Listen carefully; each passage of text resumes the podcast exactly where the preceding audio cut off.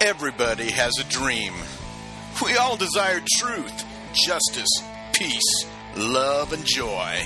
And yet life rarely plays fair, nice or clean with our hopes and dreams. In the Old Testament, a man named Joseph discovered that palace dreams also mean pits and prisons, trouble and tragedy, regrets and repentance. Welcome to his story.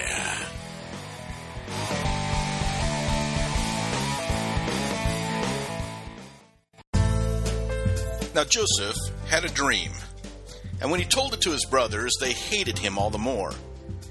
He said to them, Listen to this dream I had.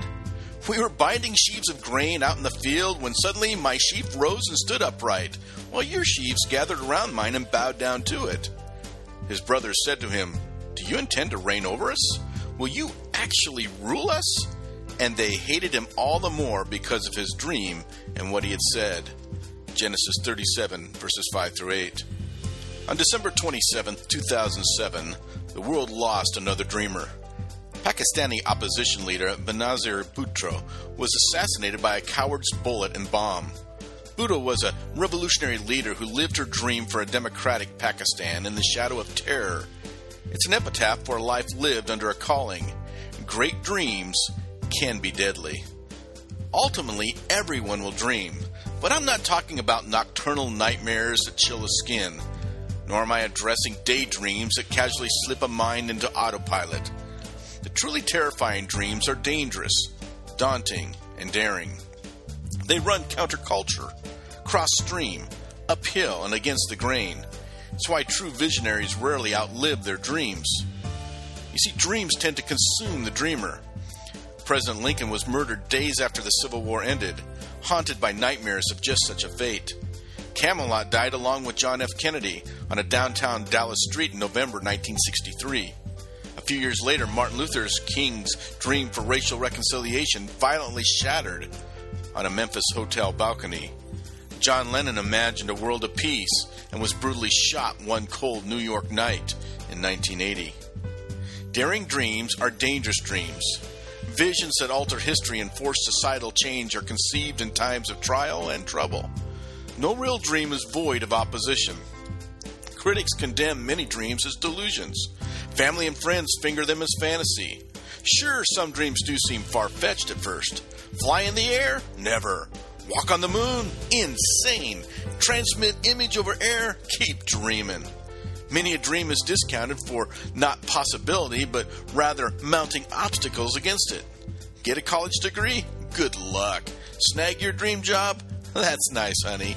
Leave a legacy? I won't hold my breath. Joseph was an idealistic visionary who neither allowed others to define his dream nor mar his mission. He wouldn't allow even his closest family to denigrate his dream. Visions have value and voice. They speak into the heart and animate the spirit. Those who oppose a dream may eventually discover they're fighting God. That's why many dreams die from malnutrition. Visions must be fed, nurtured, and sheltered until the moment is ripe. A dreamer will patiently wait for his or her date with destiny. But here's the catch, as noted in Joseph's life dreams may take years to materialize and often come at great price. Dreams that change and charge a world mature within adversity, struggle, pain, and loneliness. Joseph would eventually live his dream, but not before years in pit and prison as a slave and sentry. Dreams drove Joseph to eventually lead all of Egypt. But where will your dreams drive you? Doesn't matter. And nevertheless, dream on. Dream on. Isn't God's word and Joseph's story inspiring? This is Dr. Rick Chromey. Thanks for listening, and may all your dreams come true.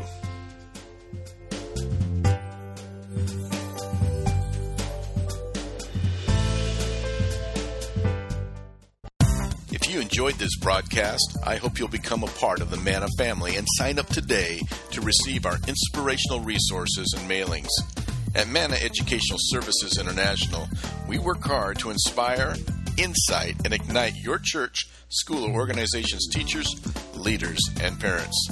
You can sign up today and learn more about us and what we do at www.mannasolutions.org.